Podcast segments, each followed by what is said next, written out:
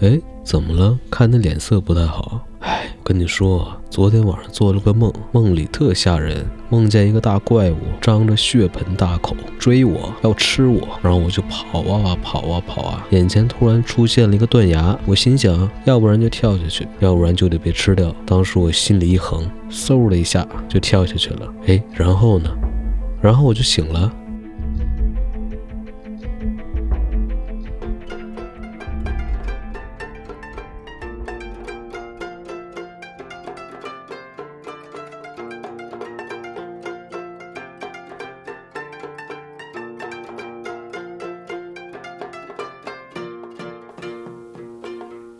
好，欢迎大家收听新的一期弧线电台。那这一期节目里面呢，我会分享两位网友的梦境。那废话不多说，先分享第一位网友他分享的梦境。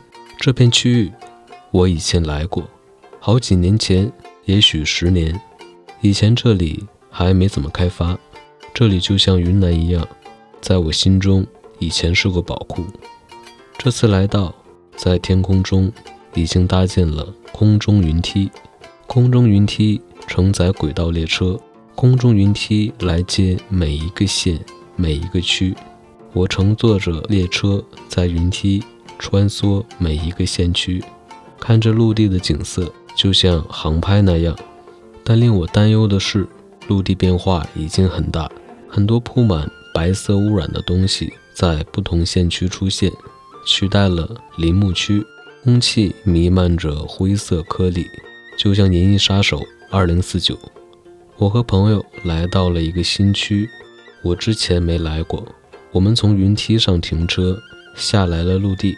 这里的陆地有点奇怪，有点像古代神秘区，浅绿色植物和黑色石头混合，整个地区都这样。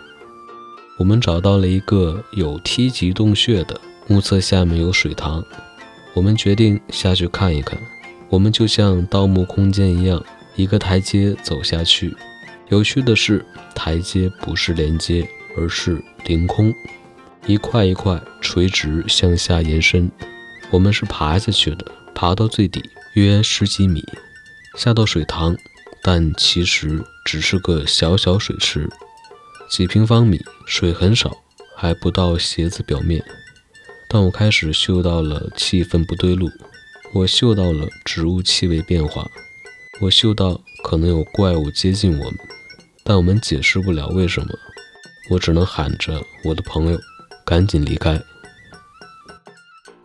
好，然后我们来分享本期节目的第二个梦境：学校组织外出游玩，大家去洗澡，冬天的衣物很多很笨重。我一件一件揭下，澡堂很简陋。我喷头的墙壁上写着我的名字，灵产子。我把包和棉衣搭在了墙上的绳子上，旁边是我的室友。随后我们去住寝室。我后知后觉反应过来，床位都是我曾经的床位，地上凌乱地摆着盒子和背包。我感到饥饿。但是我只带了一些饮料和不能果腹的食物。随后我想到，我并没有带牙刷、牙膏。往床底一看，还有我上学时没用完的。但是我依旧饥饿。在打扫卫生时，床底下发现很多需要开火的食物，我存放起来。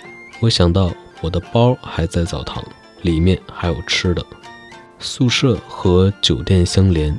我走街串巷寻找澡堂，那是很长的澡堂，没有门，里面黑漆漆，十分阴暗，外面杂草丛生。我刚想接近，发现地上有很多黑洞，洞口黑黝黝，似乎有生物潜藏其中，伺机以待。我头皮发麻，不敢向前。后来出现两个青年人，对我身上的某种东西很感兴趣。对我很热情，勾肩搭背。我们去往他们的家里，他们是厨师，可以教我。随后我们抢夺东西，在酒店大厅大闹。好，那今天的两个梦境都分享完了，我们下期节目再见，拜拜。